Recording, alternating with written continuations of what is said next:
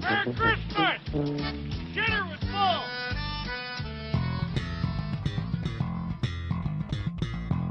Excellent! The day after the big Northern California earthquake, the San Francisco Bay Area, the digging out continues, and so does the counting of the dead. Coming up a little later on on CNN Sports Tonight, we'll have the announcement of Pete Rose being banned from baseball for life. The wall that the East Germans put up in 1961 to keep its people in will now be breached by anybody one who wants to leave.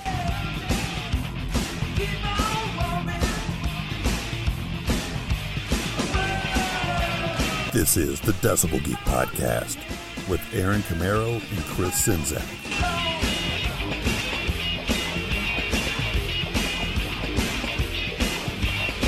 It's rad. It's gnarly. It's the Decibel Geek Podcast, and we're back once again. I'm Aaron Camaro, joined as always by Chris Czynszak, and man, have we gotten an awesome response to 1989 Year in Review, Part 1.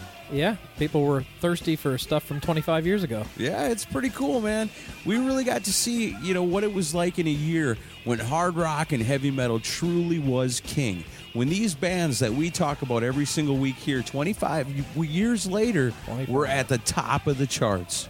Makes me feel so old to know it's been that long. I know it's it's crazy, but it's a good refresher to go back and see all the cool stuff that was Yeah, going on and- in 1989. And part one, you know, we had we played a ton of really good music, and but and and that was daunting enough picking our picks for that. Yeah. And then we look at the second half of the year, and my God, I it's, mean, it's the second half of 1989 might be the second if you broke down every year by half, maybe one of the best years Ever. ever, for Yeah. music. Yeah, for for the stuff we're into and our, Yeah. what you guys like, it's uh, we're, we'll get into it. We got to have a lot to get to. Um, on that note. Since we have a lot to get to, I'm going to have to forego geeks of the week this week. We just we just have too much on our plate this week. So I yes, I'm an asshole. Send an email to decibelgeek at gmail.com and say you're an asshole for not saying my name. Merry If- Christmas. If you shared and retweeted the link from last week's show, I really appreciate it. We all do. Yeah, we do. And I will read Geeks of the Week off next week, which we'll go ahead and tell you next week will be our best of 2014 episode. That's a hard one too. It will, but and um, I'm going to read all of your names off that share and retweet. I promise, guys. We both have families. We both have Christmas coming up. You Yeah, know how it is. So, um, but yeah, so we uh, we and need he to. always does. He always does. I make week, up for he, it. He does make up for it every time. I'm a man so you know he's word. he's good for it. yeah. So, um, I guess we start out right where we picked off. We went through half of the year last time, and we, that brings us up to July. So, Chris, what are some of the the compelling, the important news stories kicking us off at the beginning of the midway point through 1989? Well, July starts off interesting. Um, Ju- July 4th, 14 year old at the time actress Drew Barrymore attempted suicide. Riveting. I remember that was a big deal in the press. It was a Well, her whole was- story. She was well, she was such a big child star. Right, and a lot of around that time, I think a lot of it was a it was a thing for child stars from the '70s and the early '80s to be having downfalls and problems. Mm-hmm. when and, the drugs kick and in. right, yeah, you know, and and Drew Barrymore was definitely one of them. And then another uh, on the next day, on July 5th, Rod Stewart hits his head while on stage and knocks himself out. What did he hit himself in the head with? I don't know. I assume they took him to the hospital, and you know maybe that's where the whole stomach pumping story Yeah, came he from. I hit himself in the head with something, and then had to get his stomach pumped. And what a wuss! David Lee Roth damn near cut his head in half with a sword and still finished the show that time. True. Yeah, Yeah, not a big fan of Rod's stuff from this era. I'll take the Faces era much and Jeff Beck group any day over this stuff. yeah. Rod Stewart's just too Yeah, weird. no Rod me. Stewart music on today's show. I know the- Never. The, two of you that were hoping for it. Sorry. All right, so let's get into the music. I mean, Um, Yeah. because like we said, there's so many great albums that came out in 1989, and that's the that's how we do it around here when we do these year in reviews. So, what's the first big album that comes out this year that this part of the year that we can look forward to today? Well, to me, on July 25th, Alice Cooper puts out the Trash album, and Alice Cooper was on. This was he started his comeback a couple of years before this, around '86, with Constrictor and the Nightmare Returns tour. Yeah, but it'd been a little while. and he did and then he did raise your fist and yell and th- they had moderate success but when he put this album out it really touched a nerve with people and it really blew up um, mostly but uh, the biggest reason for that would be the single poison that came out It was a huge hit it was his first top 10 single since uh, you and me from Lace and Whiskey in 1977, a much different song. Wow. And uh, and they, and Lace and Whiskey, if you ask any Alice fan, just about all of them will tell you they hate the album. I personally like it, but it's not. If you're looking for hard rock and stuff, Lace and Whiskey is not where you want to go. But this album is because there's a lot of good stuff on this album. Um, this album, he pulled out the big guns on this album. He had guest performances including Jon Bon Jovi, Stiv Bators, Steven Tyler, as well as um, Kane Roberts, who coming back to work Right on this on. album. He had left the band in '88, and songwriting contributions from Joan Jett, Diane Warren, Jon Bon Jovi, and Richie Sambora. See, how can you go wrong with that in 1989? And this song, the one that I picked, uh, is co-written by Desmond Child and features a guy that we'll talk about in just a few minutes named Guy Mann-Dude playing the guitar parts. This is Spark in the Dark.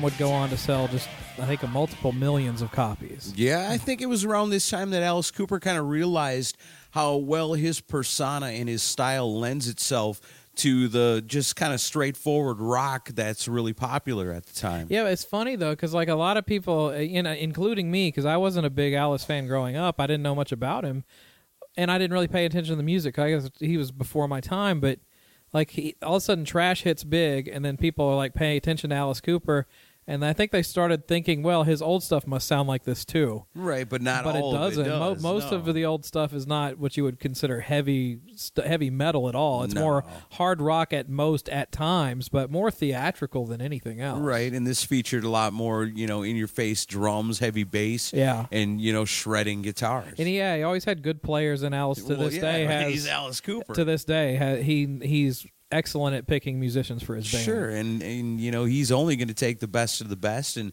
had all those stellar appearances from all those, all those top names of the day. Yeah, and he would go on to do the Hey Stupid album after this one, and it was Yeah. it was a pretty damn impressive comeback for for somebody who had been around as long as he had. Yeah, his like I said, that persona of Alice Cooper really Yeah. resonated in this time. You know? Yeah. especially being the video age and him being such a such a, A visual, visual, character. Yeah, it's weird. It worked for him, but not so much for Kiss in the early '80s. You know, No, uh-uh. But uh, all right, so uh, before I get to the next song, July 9th, all four original members of the Monkees reunite in L.A. for a concert, and then the following day they are inducted into the Hollywood Walk of Fame. I just wanted to mention this because those of us, cool. those of us that remember the late '80s, there was a real like resurgence of the Monkees. It was For sure. I mean- Nick, Nickelodeon started showing the old TV Yeah. show, and kids just loved it. Oh man, I remember being a kid and watching reruns of the Monkees, and it was the same Yep. TV shows that my mom watched Yep. when she was a teenager, and they were hilarious, and I loved it. You know, and it was such a great put together show. Yeah. that you know. Even if you weren't a fan of the music, it was still an entertaining TV show. But you know what? Even the Monkees had some damn good songs They they, wrote. They did, and it actually, uh, to mention our good friend Ken Mills, who hosts a uh, Monkees podcast. Yes, folks, there is a Monkees podcast called Zilch, and uh, it's Nice. by all accounts, people that are big fans of the Monkees just love it, and it's doing really well. So, uh, yeah, check that out. I think it's on the podcast.com website. So, yeah, Ken, keep up the good work. You're hosting more shows than I could ever dream of, and I don't know how you're doing it, but uh, just wanted to give him a shout out. Um, as I mentioned before, uh, Guy Mann-Dude played guitar on that Spark in the Dark song. I think I remember Guy Mann-Dude. Wasn't he the dude with the, the tall blonde hair with Mm-hmm. the fancy guitar, like the Flying V was in the, all the rock magazines? You could buy his VHS and learn how to shred. I don't know if he was the guy with the, the learn guitar. I think that was Doug Marks that was the Oh, learn, okay. learn to play guitar guy. But Guy Mann-Dude, um, he was born Guy Schiffman, and um, before he got into heavy metal, he was a professional drummer for ten years. Oh wow! And he toured with the lead singer of Yes, Jon Anderson, for the animation tour. You'd never expect him to tour with a member of Yes because it's a Right. progressive band. Um, he uh, and he was also part of the heavy metal supergroup the Dudes of Wrath, along with Paul Stanley and Tommy Lee, who were assembled to record a uh, song called "Shocker" from the movie Shocker. Oh yeah, right on. He's he's part of that group too. That's And- right. But Guy Mann-Dude made it his name into a band, basically, just like Alice Cooper Sure. and uh, formed. They formed in L.A. in '88. He was also um, another guitar player that played along with uh, Michael Angelo Batio. okay, sure. so- the guy with the guitar with a million necks. Right, and you know, known for overplaying. Yeah, that And, guy uh, shreds too. This video came. This song came out, and uh, let's just say you, you've never heard a Rolling Stones cover like this one.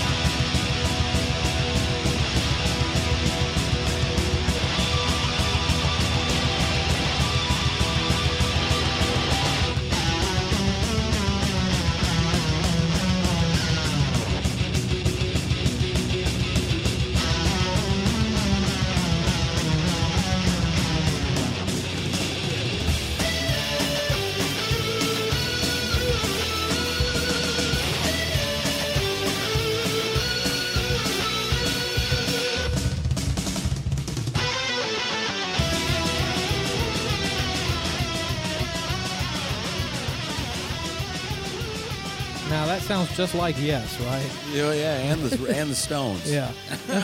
guy, man, dude. I remember I have, I have specific memories of when this came out in '89 because I would come home from school and around three o'clock in the afternoon, MTV would show a, have a show called Hard Thirty, Yeah. and it was 30 minutes of heavy metal videos, and the video for this song was always on, and I was really into all the shredding guitar players back in this at this time, and that just was right up my alley. And the video is freaking hilarious. It's filmed as cheaply as possible, and it's filmed all along the Sunset Strip, and they have like a like there's a part where he's on a skateboard playing his guitar behind his head and shit, and it's like stop motion animation, so it's like moving really really fast. It's just fun. And then there's also a a, a uh, eloquent song on the album also called uh, Clusterfuck. Oh, nice. It's uh the album's called Sleight of Hand. So that's Guy Mann-Dude. Right on. All right. Also, I guess that brings us up to August, and uh, on the 11th and 12th was probably, I would say, the biggest rock event of 1989. Ye- Yeah, I'd say that's fair to say. I'm talking about the Moscow Music Peace Festival held in the Soviet Union. First event of its kind put together by Doc McGhee and the Make a Wish Foundation. And the headlining acts, pretty much a list of who's who in hard rock and heavy metal in 1989, headlined by, I mean, the kings of it all, the pop rock sensation Bon Gorky Park. Jovi. Oh, oh yeah, Gorky Park was there too.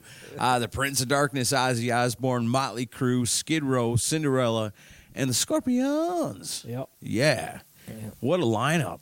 Yeah, their stories about this show are, are pretty interesting. Yeah, you know how that all comes together. It was supposed to be for a, a drug free cause, and, and you know they came out with the song soundtrack, and every, everybody there was supposed to be clean and sober They while they weren't. were there, and well, you I know. think Motley Crue was the only band that was clean and sober on that whole trip. but when they got there and found out that everybody else was partying, they were pissed. Well, yeah, they were.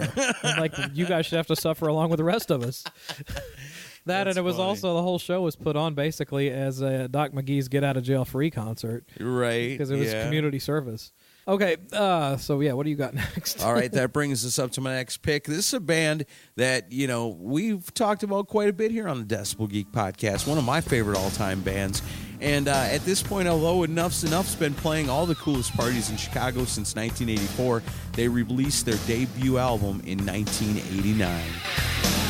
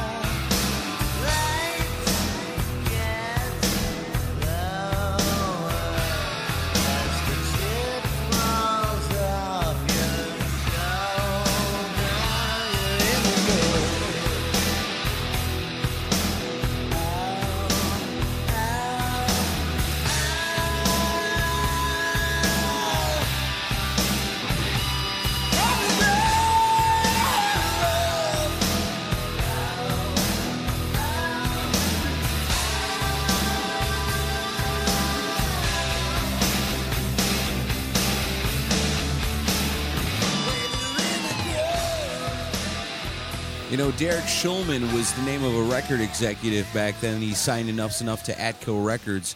And he made the band a pretty high priority in 89 after he'd worked his way up to president and CEO. Mm-hmm. So he signs the band and works his way up. He's the guy that's known for discovering Bon Jovi and Cinderella as well. Really? So this was a guy that was out there looking for the next big thing. I think what he was looking for was the next poison.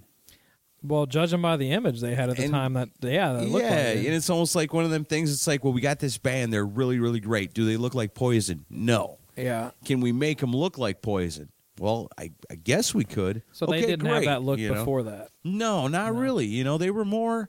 I don't know to look at them. They were more cheap trick, you know, influenced. Right. You know, and these guys were from Chicago. They weren't from the Sunset Strip. You know, their their style. You know, you listen to that and you listen to this album and all their other stuff doesn't really fit in next to you know some of the their contemporaries of the time. You know, some of the the straight, but the the image. You know, it was the image that did them in. Right. You know, and again, this is they had such a unique sound. You know, it just mm-hmm. didn't really fit in with what was going on at the time. But with the with the look, you know, and and the timing, you need to think about Enuff Z'Nuff. Their debut album is coming out at this time. Yeah. The same year Nirvana's coming out with their debut album, and to look like Who? that, you know, Oh. it it just can't work. You know, not not in. Not in the way things are going to go, but this is a great album. You know, a, a fantastic debut. Features the classic lineup of Vic Fox on drums, Derek Frigo on lead guitar, Chip Z'Nuff on bass, and of course Donnie V on vocals. It goes to number 74 on the U- U.S. Billboard album charts. The singles, Fly High Michelle. That one's pretty well Yeah, known. Uh, gets up to 47. New Thing goes up to 27 on the rock charts. And uh, like many from part one, this is the highest charting album elf, uh, that Enuff Z'Nuff would ever release. It's a damn shame. Yeah, it's a damn shame. Great band. They just got, they were mismarketed Yeah. at the time. I think they could have been huge. Well, speaking of uh, another big shame in 1989, August 24th, Pete Rose is suspended from baseball for life for. Oh, Uncle Pete. That sucked. And it was uh, it, it, So what was he doing? Betting on his own games? Yes. So he was the coach, yeah, and he was betting on his He's betting own on the team. Reds. Yeah, So that's funny because you know on one half you'd say my team is so good. yeah. I'm betting. I on want to bet on. Well, them. he bet But on the- but other then on- games too. Yeah, but then on the other hand, you could say, well, I could you know throw a monkey wrench in this and really help Right. myself win some big money. You know, It, I mean, shouldn't gamble. did he? Did, Not like that. Did he do the wrong thing? Yes. Yeah, But I don't know. But then you got these guys juicing up on steroids and shit. Sure. It's like it. What he did kind of seems to pale in comparison by today's standards. right. And I think it was just such a big news story at the time because I mean it's Pete Rose oh, it was we're talking huge news story. about. Pete Rose, he's still not in the baseball Hall no, of Fame, and still banned from baseball.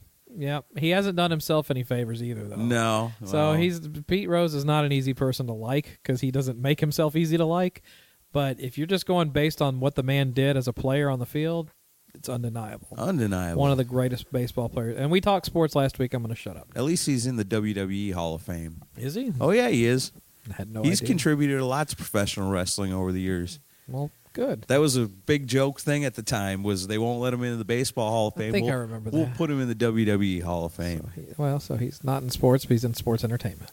All right, so you got one coming up of a band from '89 that I've never even heard of. This one, uh, yeah, I was I was excited to play this. Um, I didn't know a ton about this band either, but I've learned more over the last about the last year, where I started you know researching more of the obscure bands from the '80s.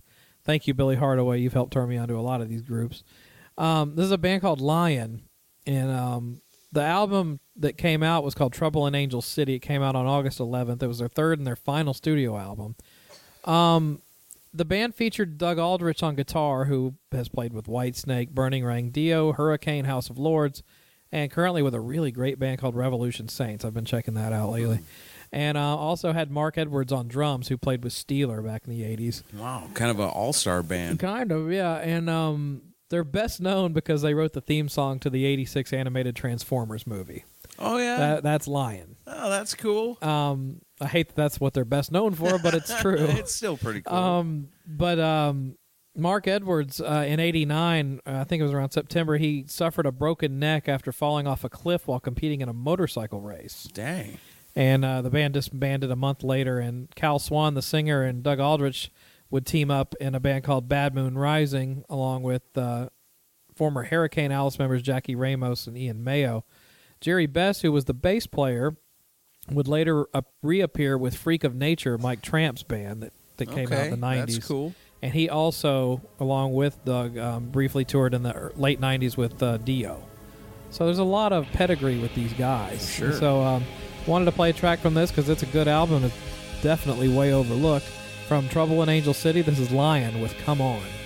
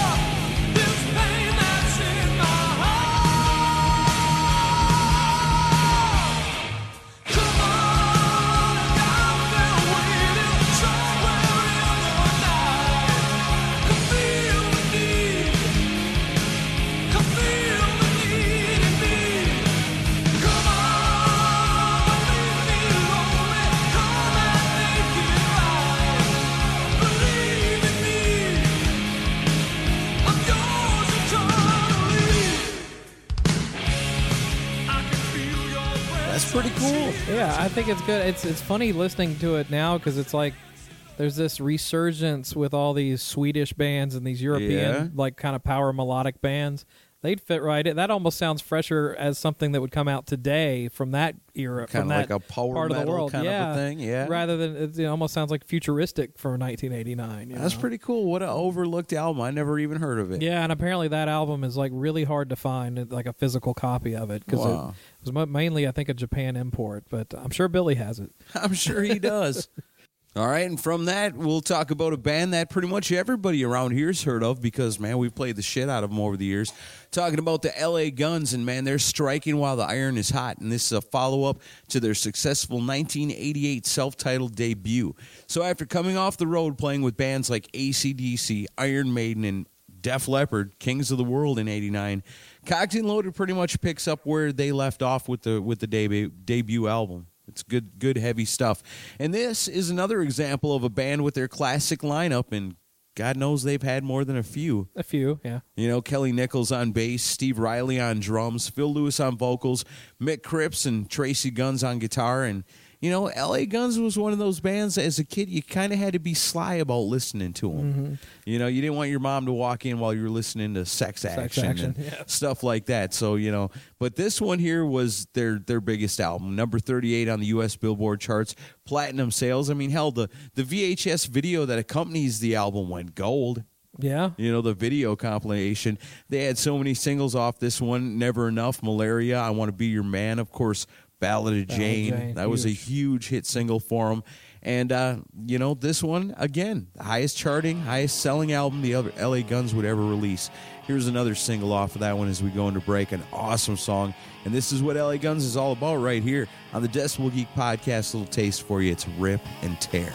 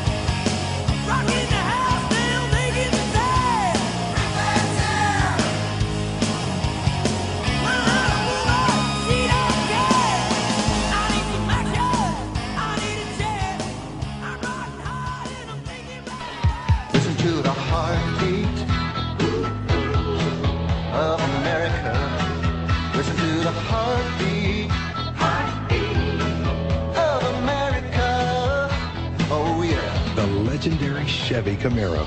Remember all the times you told yourself that someday you'd have one? Welcome to someday. The heartbeat of America. Chevy.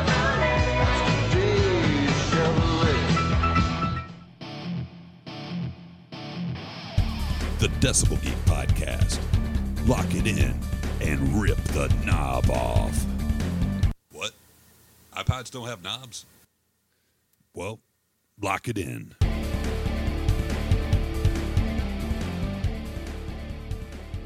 Night Court gets game show fever when Bull breaks the bank for big bucks. You won't believe his bonus. I want to be your love slave. Say, that is good news. And My Two Dads hits rock and roll platinum. It's plutonium, baby. And it's Hey, hey, hey. the Monkees' Davy Jones with Herman's Hermits Peter Noone. You've got a lovely daughter. I can die. It's two classic rock stars with two classy dads. My Two Dads after Night Court. Wednesday, only on NBC.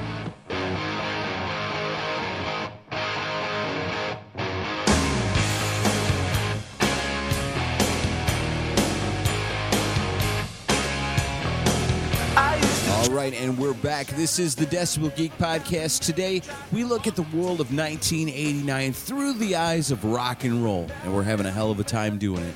Chris Czynszak with you. I'm Aaron Camaro, and right now we're going to talk about some other things going on in 1989, things going on in the world of television. Yeah, um, the Emmy Awards that year, Outstanding Comedy Series was Cheers. Yeah, awesome show. I love Cheers. And it looks like uh, L.A. Law and The Wonder Years racked up a ton of nominations that year. Yeah, they did. Um, Nicolay, if you want to know what's going on in the world of 89, a great place to look is the Nickelodeon Kids' Choice Awards because, you know, we were kids back then, so we should be able to relate to some of this. Appearing on the Kids' Choice Awards in 89, Bobby the Brain Heenan. My hero. and performances by the new kids on the block and Corey Feldman. Oh, boy. What was he performing? I'm sure it had something to do with Michael Jackson. Yeah, maybe. All right. Favorite TV actor of 89, according to Nickelodeon Kids' Choice Awards, Alf. He works hard at his craft. Favorite t- TV. now, was it Alf or whoever had his hand up Alf's No, ass? it was it, no, it was Alf. Oh, okay. The guy with the hand, he did, never gets any of the credit. Yeah. I guess Uh, favorite TV actress, Alyssa Milano. Oh, yeah. Yeah. Um, favorite TV show, man, the show that's just raping the competition. In 1989, number one show of all of them, The Cosby Show. Oh, that's bad. That wasn't a pudding pop. Favorite movie? Well, you know, The Power of VHS. This one, uh, Who Framed Roger Rabbit. Oh, God, I got so sick of that movie. It was good, though. I liked it. It was good, but it got shoved down our throats. Uh, the kid's favorite singer, Jon Bon Jovi, of course. It's 1989. Favorite actor, Arnold Schwarzenegger. Yeah, It's Yeah, 1989. That sounds about right. Um, let's see. Uh, ClassicTVHits.com. Top 10 highest rated shows of 89. Monday Night Football, Empty Nest, The Wonder Years. That was a great show. 60 Minutes, The Golden Girls, because they must have been back to back. You know, it's the, the old people the old, hour. old person contingent.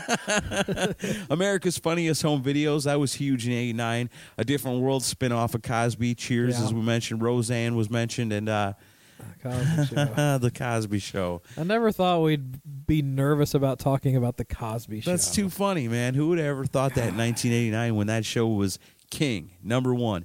TV debuts in 1989, Quantum Leap. Mm-hmm. Man, I, I'll never forget the episode that was kind of like a parody of Kiss. Yeah, History Science Theater did a whole commentary on that I episode. was looked so forward to that episode when it Yep. showed it the week before, and he jumped into the Ace Frehley looking dude. and Was like, oh boy! I was like, oh yeah, can't Yep, wait. It was cool. Uh, another show I loved, Coach. Mm-hmm. That was a great one. Uh, Tales from the Crypt debuts in 1989. Wait a minute. So that was a busy year for Steve Riley. Oh, yeah, it was. He was Sorry. all over the place. Easy joke. He's got more stuff coming up in 89 Dimension later on. um, Rescue 911, Cops, Uh-huh. those make debuts. Seinfeld makes his debut in the same year as Saved by the Bell. Who would have guessed that? Classic television. Life Goes On. Who Yeah. could forget that one? Uh, American Gladiators makes its debut in 89. I remember that show. Doogie Howser, MD. yeah, That got huge in 89. Who could forget Baywatch? yeah. Pamela Anderson. Uh, Family Matters with Urkel. The Simpsons makes their debut in And 89. they're still around. Still going. 25 years. Yeah, and my favorite animated series, besides Simpsons, of course, G.I. Joe, All American Hero. Love that stuff. Now you know. Goodbye in TV, Simon and Simon, Webster, Dynasty, Moonlighting, Family Ties, and no, Miami Vice. I know. Yeah, Miami Vice is gone in 1989. No more intro clip with the girl in the thong. No, such a bummer. We'll always have our memories. At least we got Baywatch now. Yeah, new girls and thongs. so all right, so we're into September now. Yeah, we're rocking right along. Things are about to really pick up in 1989 as far as albums coming out. Yeah, this uh, and we've talked about this album. We've played a number of songs off this album, and uh, there's not a whole lot I need to say about this. But, It's only uh, one of the greatest albums of all time. And this song is, I mean, they put a lot of effort into the lyrics on this one. So this is pure rock and roll poetry.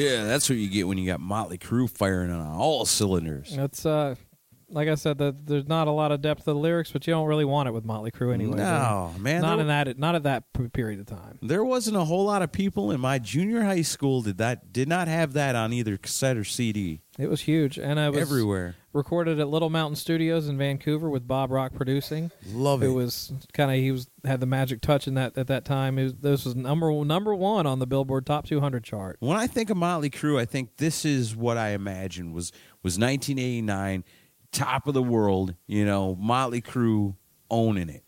and it was six time six times platinum in America. It was huge, and I it, it and you, you always knew when a rock band had bro- broken through when all the chicks were really into them. Oh yeah, It wasn't just the guy; like they were b- probably bigger with girls at that period, right guys because they were. well because of the song without you. Yeah. you know, and uh, uh, time for change and you know old the- situation. Right, those Yeah. songs. You know, in '89 there was a formula to be followed to find success. Yeah. on MTV and radio airplay and selling T-shirts and selling concert tickets, and that's it. You know, and Yeah. and Motley Crue, man, they nailed it. They oh, sure they did. they released it at the right time. It's not my favorite Motley Crue album, but it's it's you you gotta but put it right up there. It's up at the top for, for as far as mission accomplished. Yeah. like the, the playing's really good, and it's uh it's filled filled with hooks. You know the whole thing. Oh man, yeah, Mick Mars kills it on this album. I mean, the whole band are, are they're really playing almost at their peak for that lineup. You know, Mhm. Of course, in '94 they did a pretty good album too. right? Yeah, that's what I'm saying. When I think of Motley Crue, like you know, I think things separately with the John Corabi Yeah. era stuff. But as far as Motley Crue goes, you know, you got the the young Motley Crue, and you got the Doctor Feelgood era right. Motley Crue. Okay, so you're you got your pick next. This is without a doubt one of my favorite albums from the late 80s. I mean, you know, Faster Pussycat's been lurking around LA since 85 and they released their self-titled debut in 87. They toured with bands like Alice Cooper, David Lee Roth, Motorhead, Motley Crue, you know, those guys are the kings in 89, and Kiss. Oh yeah, I'm talking about Faster Pussycat. Uh, featured in The Decline 2, pretty heavily in that movie. Yeah. Um, and this is a pretty highly anticipated follow up album to their debut. They moved a lot of units with this one, powered by the single House of Pain. The video was all over MTV, and you know, here's the thing about Faster Pussycat: they're they're known for their pretty love ballads about death and abandonment. Yeah, I was to say they're not they're, they're not really happy songs. Especially House of Pains are really depressing. Yeah, you know, and that's the thing. They the songs, the ballads by Fast Pussycat were always like pretty to listen to, but when you dove into them, it's like, well, this there's there's some really dark shit going on in the undercurrent of this song. Right. Wake Me When It's Over is loaded full of hard rocking tunes, and uh, like I said, it's one of my favorite albums of the late '80s.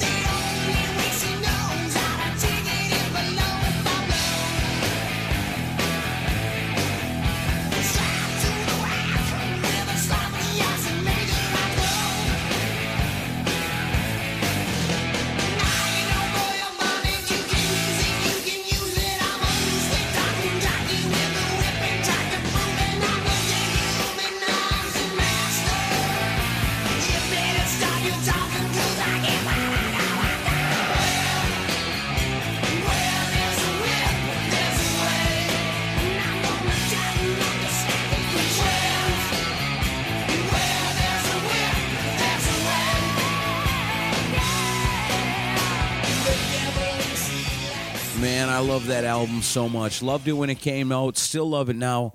Would love to do an albums uh, unleashed with that one. That's a Find good one. somebody to talk to us about that album.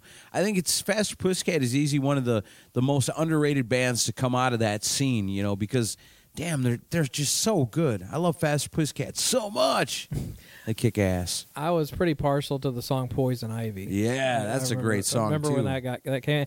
It didn't, I, and I remember the first time I saw it on Headbangers Ball, I was like, "This is going to be a huge hit," and it just never took off. No, I mean, but they- it was so damn catchy. They did all right for themselves. oh, they did. House of Pain was a pretty big hit. kind of a funny story that I read. I'm going to say allegedly because I don't know all the facts on this, but allegedly, uh, drummer Mark Michaels would be arrested for trying to FedEx himself some heroin. It's true. Is that true? Yeah, I've heard I've heard interviews with Taime, and he's he's confirmed it. That's crazy. Yeah, so then what they, a knucklehead. So then they get Steve Riley to come in and lay down the rest of the drum tracks for that album. So you know, there's your your third Steve Two Riley bands reference. and hosting a television show. That's pretty incredible. Good job, Steve. Not bad. Uh, number 48 on the U.S. Billboard al- album charts. The single House of Pain is huge. It goes up to 28 on the singles charts in the United States.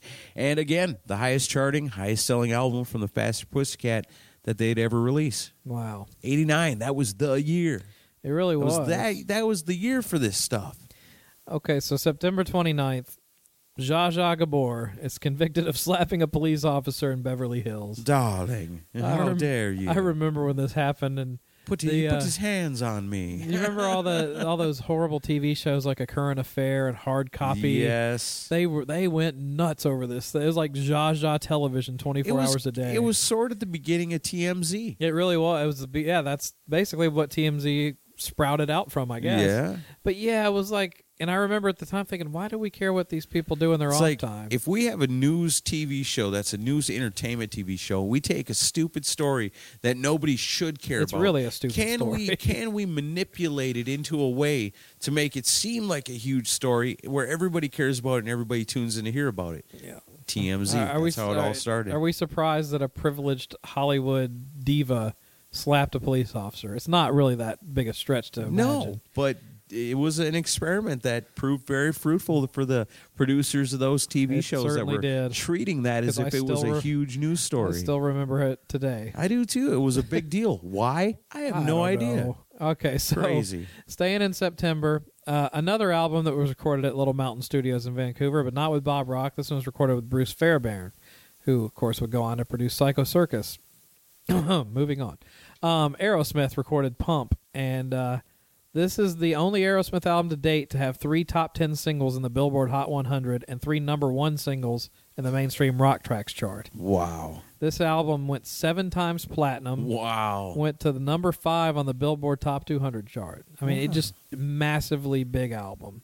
Most important fact for me, being a Kiss fan, was the al- the photography for the album was by Norman Seeff, who did the Hotter Than Hell album cover. Oh wow. Yeah, Strange. All them years later, that Yeah. man's still in business. I know. That's cool. So, um, but yeah, this there's a lot of good track. Of course, there's a lot of "Love in an Elevator." Janie's got a gun. You've heard them a billion times. Oh my goodness. And they I always call those kind of new Aerosmith version Right. songs.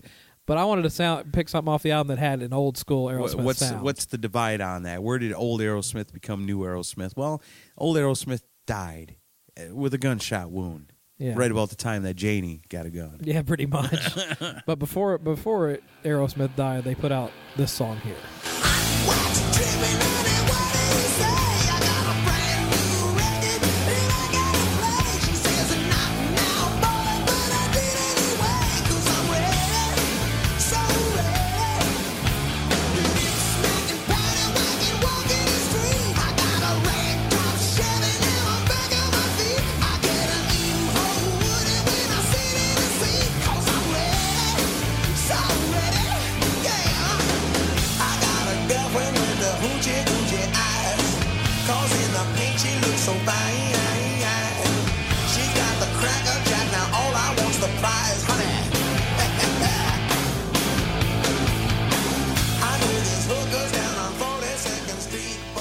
You've never heard that, that song is Fine, F I N E. That's right. And you know, it's kind of that a song like that kind of harkens back to earlier Yeah, Aerosmith it's, stuff. it's the you old know? school sound. And And if you don't know what uh, F I N E stands for, it stands for fucked up, insecure, neurotic, and emotional.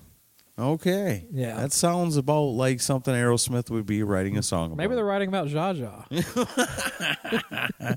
In 89, anything is possible. It's possible, but yeah, I, lo- I love that song. That's a good She's one. got the Cracker Jack, and all I want's the prize. Yeah, some Steven Tyler. good classic Aerosmith lyrics there. You know, they the damn Aerosmith, they they just stick it in your face every once in a while. Like we can still rock. We can like still do used it. Listen to this. But we choose not. There's to. also a song on there, "Lord of the Flies," or "Lord of the Thighs." yeah, it's really awesome. That's a good song. I like that. yeah. Okay, so what we got next? This is a good one, man. You chose this, and I'm proud of you Oh, for yeah. doing it. I love this band. Yeah, and I, you know, going through uh, my uh, crack research that I go through on Wikipedia, I uh, this album wasn't listed, and I started digging more through other lists and stuff, and remembered, oh yeah, Shotgun Messiah put out an album in 1989. Yeah. and I, you know, I hadn't thought about that in a while. And uh, if you don't know who they are, they're a band from Sweden. They were originally called Kingpin, That's right. and their album was actually called Bop City, the uh, the ori- the uh, Kingpin album. That's right. And um, I love the names of the band members. You had Zinny J. Zan, Harry K. Cody, Tim Tim or Tim Skold, Right. and the greatest drummer name of all time, Sticks Galore. Sticks galore. awesome. Yeah. There's nothing more late 80s than a name Sticks Galore. yeah. This one was back when Zinny was still singing lead, and uh, Yeah. before uh, Tim Skold would take over lead vocals, which I prefer that. Yeah. but- But this is Still a pretty cool cool. little introduction to Shotgun Messiah released on September 12th. This is Bop City.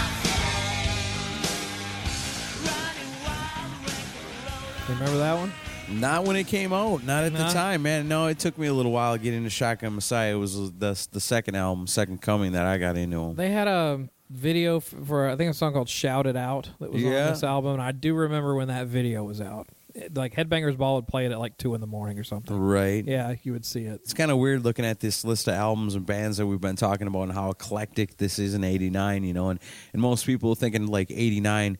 You know the the hair bands or the Right. glam rock or whatever was the king, and and in a lot of cases that is true. But there's a lot of different types of rock bands Yeah. coming out with music in I- '89, and it's cool to delve into that and see the difference. I remember seeing Tim Skold in the video and thinking, that's a white dude with dreadlocks. It was like the strangest thing I'd ever seen. Yeah, he had some crazy hair back He then. That's did, for sure. and he would. You know, if you don't know, he went on to play with Marilyn Manson for a long time too, and uh, that was strange to see someone make the leap from glam rock into the industrial. stuff. Right. I like Tim Scolding. He is hella talented. Has done all kinds of different stuff. Yeah.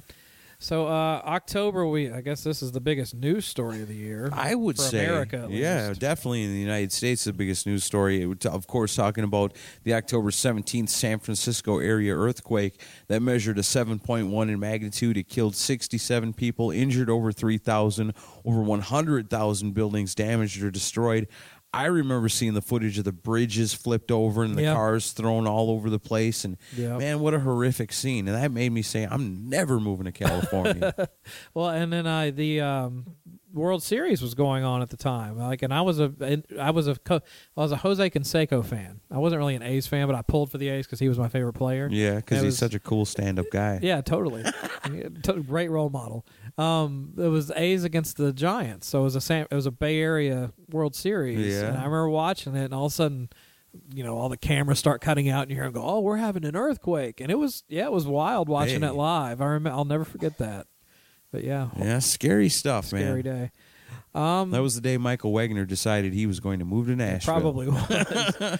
so, uh, yeah, they now we're up to the moment that a lot of us have been waiting. Yeah, man, for. 1989 was awesome for Kiss fans because we had two big albums that came out that year in the in the Kiss sphere. Yeah, we did, and um, Kiss released "Hot in the Shade" on uh, October seventeenth, a day that I remember clearly because I the, this is the first Kiss album I bought brand new the day of release. Yeah, were you at the mall waiting for the gates to open up to I run in and grab it? I was I was at Sam Goody waiting for them to open. I, you re- bet. I still remember that why. Camelot music. I remember wa wa waiting for it to open. I remember the clerk laughing at me when I told him what I was there for. He's like, "You didn't have to get here right away."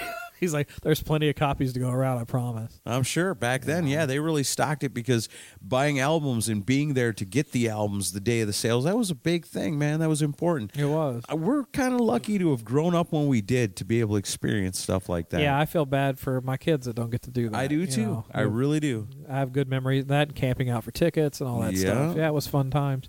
And you know, that's the those of you that are hardcore Kiss fans, you know all about this album. Some people think it's too long.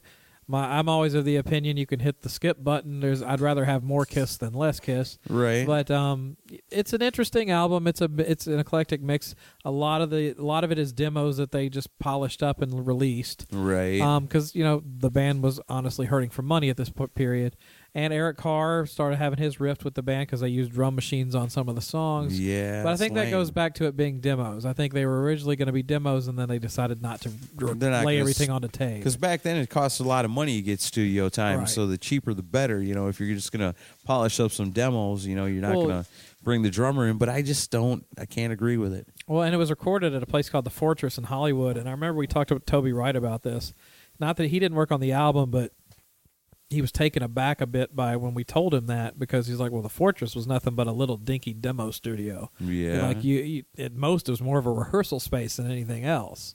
So that's why it was considered recorded there because it was probably just demoed there, Right. And they just polished it up. Nonetheless, there's some pretty good gems well, on this album. forever was a massive hit. It- Right. It, brought them back into the into the limelight again. for That was. Kiss going again, you know, like kind of like we said with Alice Cooper, being able to acclimate yourself to what was huge at the time. You know, what's Bon Jovi doing? Well, Bon Jovi's releasing sweet love ballads. You know, just Right. like all these other bands, they're getting their their uh, prime time MTV airplay, and Kiss is going to get a piece of that, and they definitely do with Forever. And Paul, you know, Paul had Hide Your Heart also, and Yeah. um, so you know, it was a lot of Paul heavy stuff that got all the attention. But That was the time. Gene had some decent stuff on here, and this is a track that Gene wrote with Vinnie Poncia. Remember him? I remember him. Produced Dynasty and Un- Unmasked, Peter Criss Peter solo solo album. This is a song called Somewhere Between Heaven and Hell.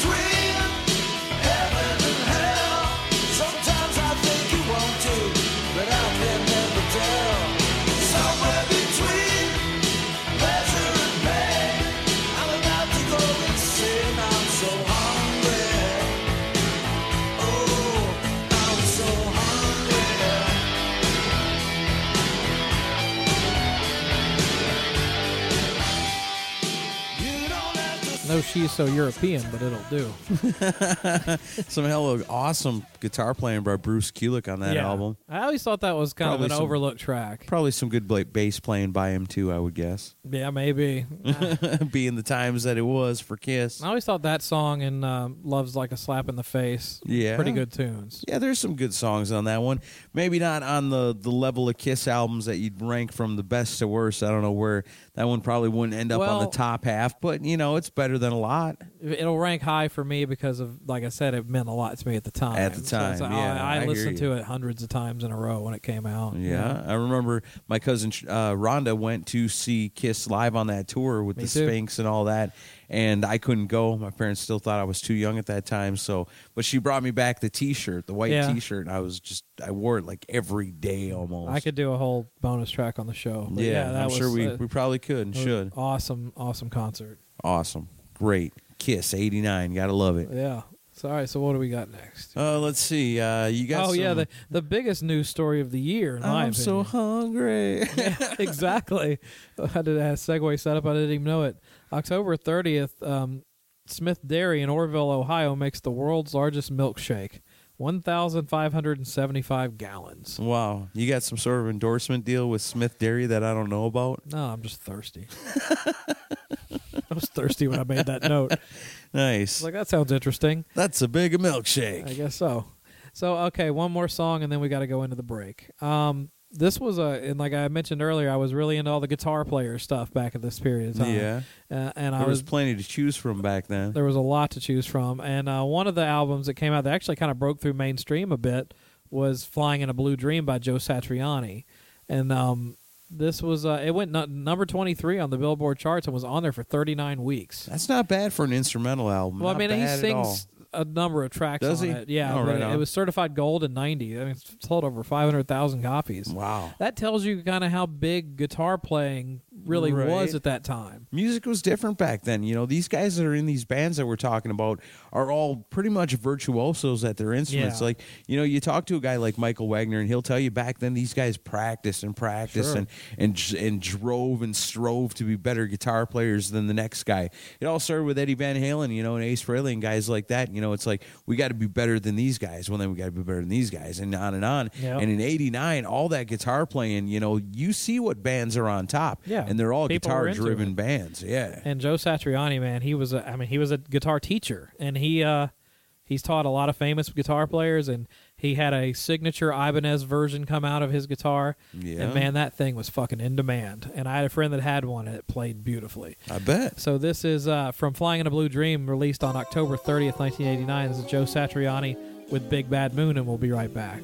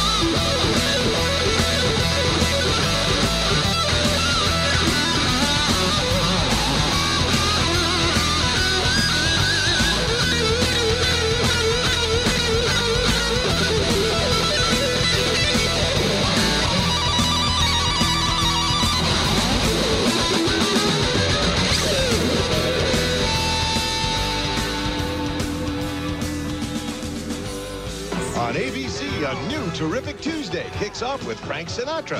Who's the boss? I knew it! Then, TV's best comedy, The Wonder Years, moves to its new night. Followed by this year's newest big hit, Roseanne, at her new time. Then a sneak preview about a super dad. Okay, dinner's gonna be ready in 9 to 11 minutes. Coach! A night of all new comedy with Who's the Boss? The Wonder Years. Roseanne and Craig T. Nelson in Coach. Take your support of the show to the next level. Head over to decibelgeek.com and click on the Amazon link the next time you go shopping. A percentage of your purchase goes back into supporting the show. Not shopping? Click on the donate button and tip your DJs. It's Christmas at the Good Guys from Canon. A portable copier that's compact and lightweight for only $3.98. From Record-a-Call, a beepless remote answering machine at a surprisingly low $39. This is the Sharp Wizard, a complete personal data management system for only 228. We're the good guys. We gotta be good.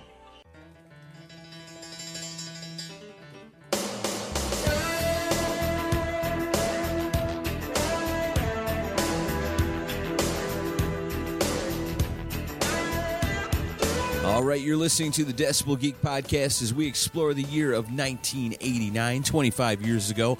We want to remind you, you know, we've played so many great bands today, you know, and it might be a little too late for your Christmas shopping, but you might want to have some good music to listen to on your New Year's Eve party. Make sure you check out the show notes because we always want to promote these bands because that's what it's all about here on the Decibel Geek Podcast. We want you to get out and support these artists, and by supporting these artists, you can actually support the show. You go to www.decibelgeek.com, click on the Shop Amazon link on the website. It's going to take you to Amazon. You're not going to pay anything extra than what you'd or normally pay for whatever music or whatever it is you're buying because you don't have to. It's not limited just to music. You can buy whatever you want to. And when you do that, Amazon is cool enough to give us a little kickback here at the show. Helps us keep the show free, helps us pay some bills and keep the lights on and all that good stuff. And like I said, always here at the Decibel Geek Podcast, we're about promoting rock and roll music.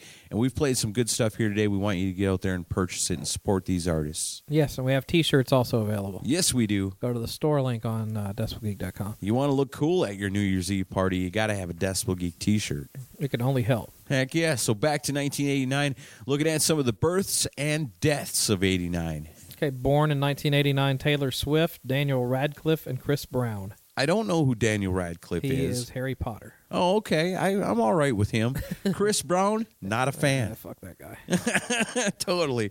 Taylor Swift, I mean, not my cup of tea, but man, I've heard a lot worse. She got a cool guitar player. Yeah, that's that's true. Um, deaths of 1989. We've got Mel Blanc, who was the voice of Bugs Bugs Bunny. Bunny. and so many others. Uh, Lucille Ball passes away in '89. We also lost Gilda Radner from Saturday Night Live. Man, Bad I loved her. comedy, yeah. it? Uh, Jim Backus, who played Thurston Howell III. Yeah. Lovey on uh, Gilligan's Island, and uh, Vincent Crane, guitarist from uh, The Crazy World of Arthur Brown. Okay, so that's what CW of AB means. I was like, what the hell is that? Sorry, That's inside a- baseball. That's right. That's an abbreviation for my notes. there. Okay, I was, I was racking my brain going, what is that? okay. It's Vincent Crane. Well, he'll be That guy missed. lost his mind and died in '89. I guess so. Yeah, so there's your births and deaths. Um, back to the music because we are in the home stretch here. I've got one. Man, I just we couldn't do '89 without this band. I, I love them a lot. You know I do. We talk about them all the time, and I'm talking about Overkill. Now this is their fourth studio album. It's widely considered to be Overkill's breakthrough album. You know, this is Overkill we're talking about. It is 1989, and their videos aren't getting played alongside "Pour Some Sugar on Me." I wonder why. but they do get a little MTV airtime on Headbangers Ball, and you know Eddie Trunk's playing Elimination.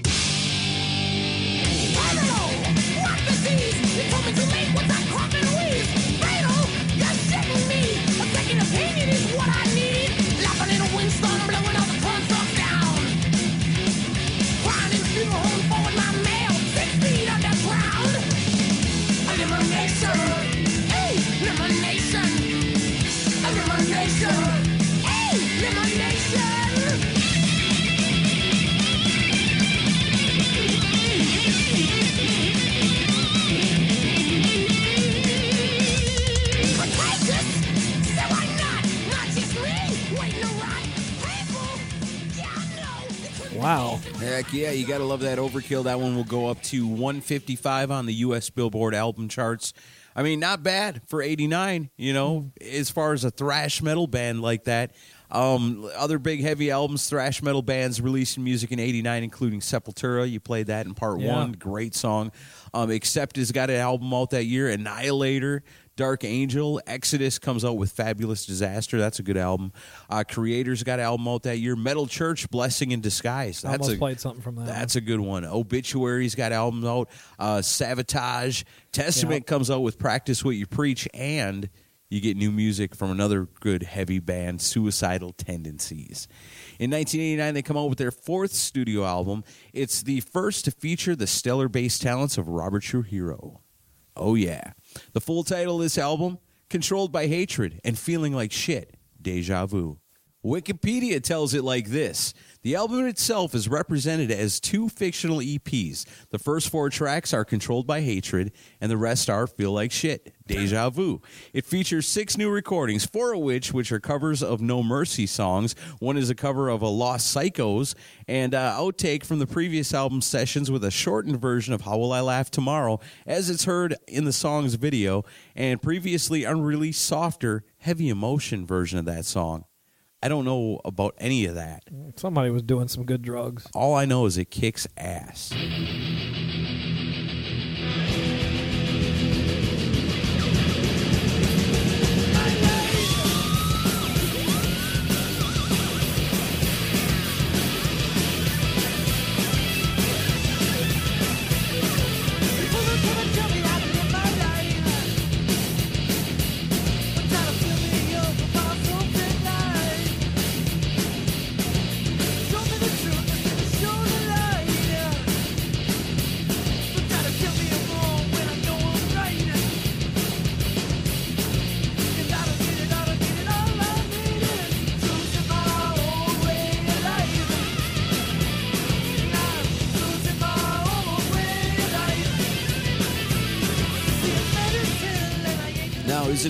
Coincidence that Robert Trujillo joins the band and then the next, this one and the next two albums go gold?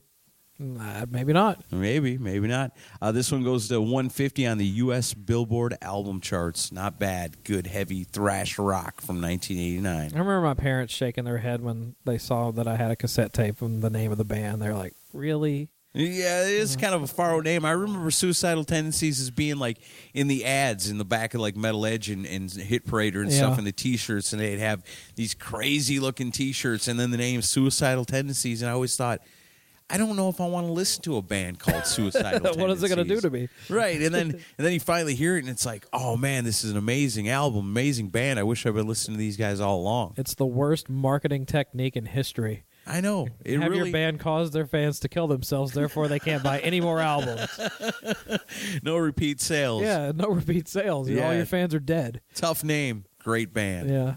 Suicidal Tendencies. So uh, move into December, or actually November, November 11th. After 28 years, the Berlin Wall is open to the west. That Mr. was, Gorbachev tear down the wall. was a huge, huge news story. Yeah, it was. I remember seeing that on the news where, you know, they got the people up on the wall and they're taking pieces of it as souvenirs and you know, it was it was a big thing, you know, that really kind of put a close to the whole Cold War deal. you Well, know? it you know it's all thanks to David Hasselhoff. Remember? Totally, totally, David Hasselhoff. It's the the crossover appeal. The Germans love him, Americans love him, Russians love him. Mm-hmm. Yeah. Everybody. Baywatch premiered that year. Baywatch premiered that year. Everybody loves David Hasselhoff in 1989. So with all these political tensions going on now, That's what's missing. the Hoff needs to come back. We have no Hoff nowadays. He's sitting in his apartment drunk eating a cheeseburger. right, and he could be saving us from ISIS and the Taliban and everything else. Yeah, get kid out of the garage and get your ass up here. Where's the Hoff when you need him? Don't hassle the Hoff. all right. Back to big serious. No Mark St. John to ride shotgun. oh man, he dug deep for that one. Okay, so I've got my last pick for the show. You've got the last couple. Um, in November, Whitesnake released "Slip of the Tongue." Peaks at number ten on the Billboard charts. Uh, produced by Mike Clint, Mike Clink, and Keith Olsen. Uh, interesting story behind this album because you people remember Adrian Vandenberg was a guitarist on the previous tour. Right. And um, but prior to recording this album, Adrian Vandenberg sustained a serious wrist injury, and it made it impossible for him to play without being in a lot of pain. And after Coverdale had waited long enough for him to heal, he had no choice but to find a new guitar player. So enter Frank uh, Frank Zappa's old guitar player, Steve Vai, and David Lee Roth's old guitar player. Yeah. And um, the reason he chose Steve Vai was he uh, he wasn't familiar with his work with Roth or Zappa, but he had seen the '86 movie Crossroads, Oh yeah. where Steve Vai plays the guitarist in Hell that he goes up against Ralph Macchio. Right. I thought I thought Steve Vai was the devil in that. No, no, it was a black guy it was the devil. Oh, okay. Al All right, Sharpton. so this no, was- it wasn't Al Sharpton. it wasn't Al Sharpton. Oh man. It's gonna be protest for our, for the Decibel Geek podcast. Um, but no, he was impressed with how Not for Vai us, played against in, us. how Vai played in the movie, and invited him to be in the in the band. That's cool. And um, Adrian Vandenberg has revealed in several interviews that he thinks Vai's playing was somewhat inappropriate, and then a more bluesy approach would have suited the album better. I honestly agree with him. Yeah. I like Steve Vai; he's a great guitar player, but uh, I didn't think he was the best fit for Whitesnake. No, I think he definitely fit better in with what David Lee Roth was sure, doing. more out wacky. Whitesnake's Yeah. more of a blues-based band, but regardless of that, I think you'll hear a little bit of a classic '70s band um, influence on this. It would also help David Coverdale go on to a new project a couple years down the road.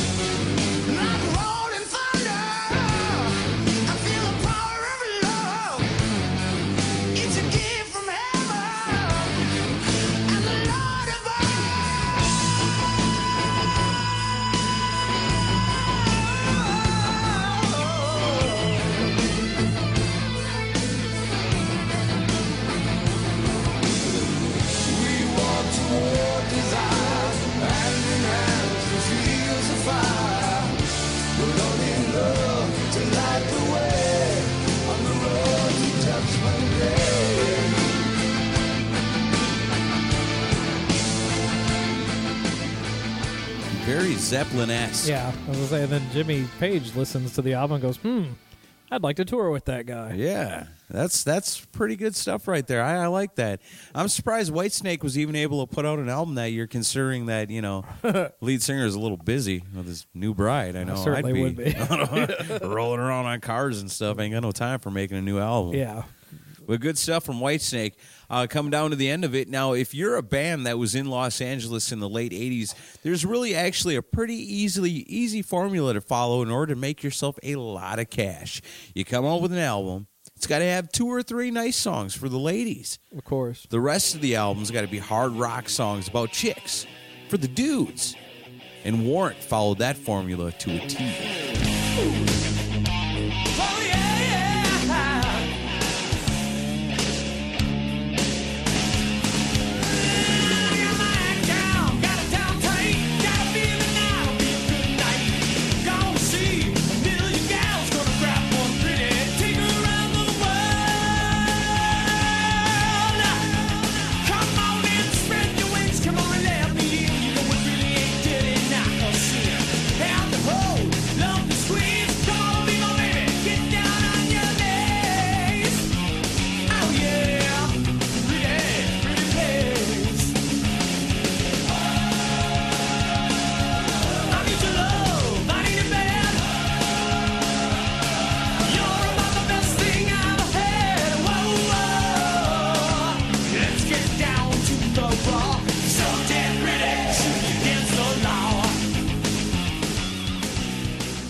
think Jani Lane had some cheap trick in his collection. Yeah, for sure. Some cheap tricks, some Queen, a little can- bit. I hear a of ton in of cheap trick in that. Yeah, most definitely. I mean, great playing. Jani Lane freaking rocks. You know, this is kind of, you know, you compare it to like Enuff Z'Nuff where, you know, Warrant was ready made for this. Right. You know, these guys were ready made to make billions and billions of dollars. Where, you know, these guys musically and image wise were acclimated totally to what was going on at the time. Enuff Z'Nuff, you know, image wise, yeah, they had the look, you know, we've kind of forced on them. Musically, they didn't really sound like that kind of stuff. You know, Cheap mm. Trick, you know, influenced both these bands, but in different ways. You know, and, Right. and Jani Lane and and Warrant. I mean, this one goes to number ten on the U.S. Billboard album charts. It goes double platinum. The singles off it, Down Boys goes twenty seven. Sometimes she cries to twenty, and Heaven. That's like the quintessential, you know, 80s love ballad. Heaven goes number two. And, you know, normally right about here, I'd say, you know, this is the highest selling album this band ever come out with. Uh uh Warrant would go on to reach even higher heights in 1990 with the release of Cherry Pie. So, Yeah. as huge as the debut is, and it's funny to think 1990, Warrant's at their peak. Right. That just shows, you know, that this band was something a little more special than they get credit for, I think. Yeah, I think so too. Before you get to your play out song, I wanted to mention one important news story. Um, December 21st, Vice President Dan Quayle sends out 30,000 Christmas cards with the word beacon spelled B E K O B E A K O N. Wow. That that guy, man. That that guy he had trouble spelling, you know, Yeah. he just he had it rough all the way around. You know, it makes you wonder, you know, you look at some of these presidents over the years, do they do they have vice presidents as kind of like an insurance policy against assassination? I think so. Like, God you forbid know- Joe Biden becomes our president. Right, you know, or somebody like like Quayle or somebody like Yeah. that. You know, it's like we can't kill Bush because then Quayle will become the president, and then we're, Then we're screwed. really screwed. So Yeah. we might as well just ride out this whole Bush thing. Yeah, I know a lot of comedians were really sad to see him leave office because he, he was an endless supply of material. Yeah, he was. Man, So, uh, but yeah, funny th- stuff. that's all Dan I've Quayle. got. Other than um, there was a couple of also ran song uh, bands. The ones that I the, that almost made my list: Savatage from Gutter Ballet, Red Hot Chili Peppers, Mother's Milk. You heard that in the intro. Yeah. Aaron had that picked also. Yeah, it works out. The Soundgarden released Louder Than Love. Uh, Annihilator, Alice in Hell, Loudness had Soldier of Fortune, and the Screaming Trees released Buzz Factory. Those were all ones that almost made my list. Okay, cool. Um, before we wrap things up here today, I want to remind everybody go to uh, www.decibelgeek.com. That's where you go through the link to Amazon. We talked about that already. That's where you're going to get your T-shirts. The link to that's there. Awesome. Uh, check us out on Facebook. You want to become a part of the community. You want to get in on the conversation. Hey, 1989 was a year that was voted on by the listeners, and we decided to take that on because you know what? You want it, you got it. That's how it works here yeah, at Decibel we'll Geek. do it this way again next time. Get in on the conversation. Join in the fun on Facebook. We're on Instagram. We're on Twitter. We're Mm-hmm. on YouTube. We're are we are all over the place, you know, and we just got to take a minute to thank everybody Yes. that's come along on this ride with us. You know, we don't do these year in reviews very often because there's a lot of work lot. involved in it, and we've become pretty busy guys around here lately, making sure that you guys got quality content to to download every single Monday or Tuesday, depending on how close to the holidays it is. Hey, we didn't take any weeks off during the holidays. No, we didn't. We never take a week off. We're always here for you, so keep supporting us.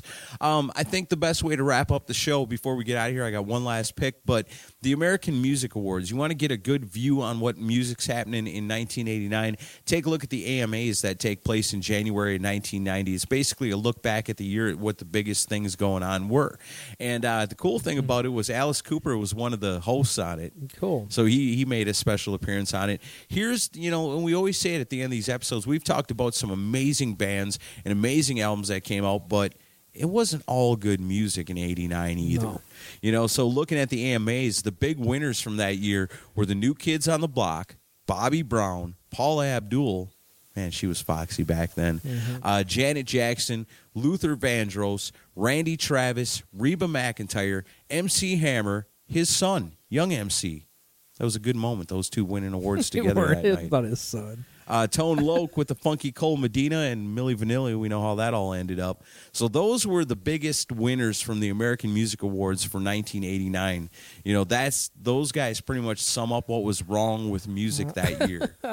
Yeah, I I remember all that stuff. yeah, I can tolerate Tone Loc. I not- tapped my foot to a few of them. Not too much more than the rest of it. Um, but however, in the AMAs, they also had some hard rock and heavy metal awards. So the favorite heavy metal hard rock new artist of the year, the nominees were Warrant, Winger, and Skid Row. And Skid Row won that year. So the Skid Row's, right. you know, that's pretty good. Uh, favorite heavy metal hard rock album of the year.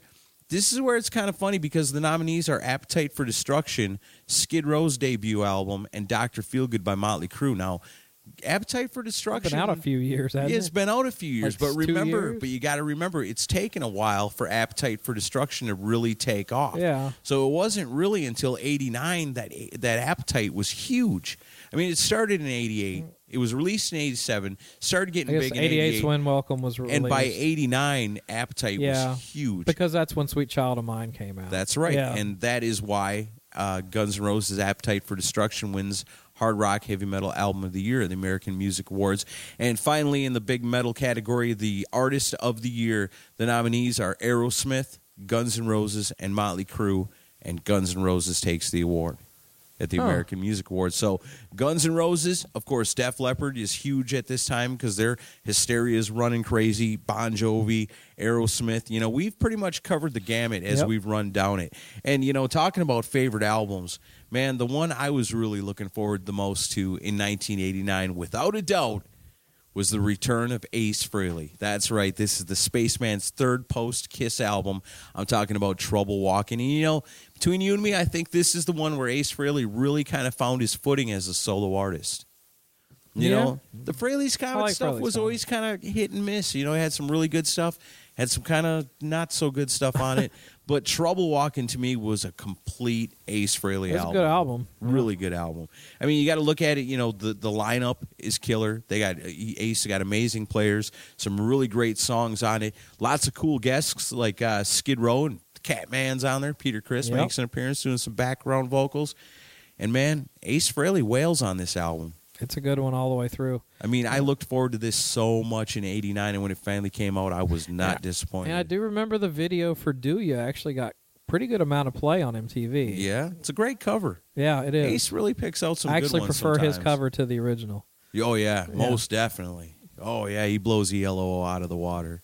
Cool. So I, I, guess, uh, actually talk about covers on that album. I prefer the Ace Frehley version over the uh, Kiss. Talking about "Hide Your Heart." Yeah, it's looser. Yeah, it is. It's yeah. looser, rawer. I like it a lot. It's better know? solo too. Yeah, so there you have it. That's uh, 1989 year in review. We're gonna go on out with the Space Ace. Yeah, sounds good. And then we'll be back next week to let you know what our picks. What is the Decibel Geek album of the year? Oh, I'm sure we'll be split. You're going to find out next week. So till then, see ya. See ya.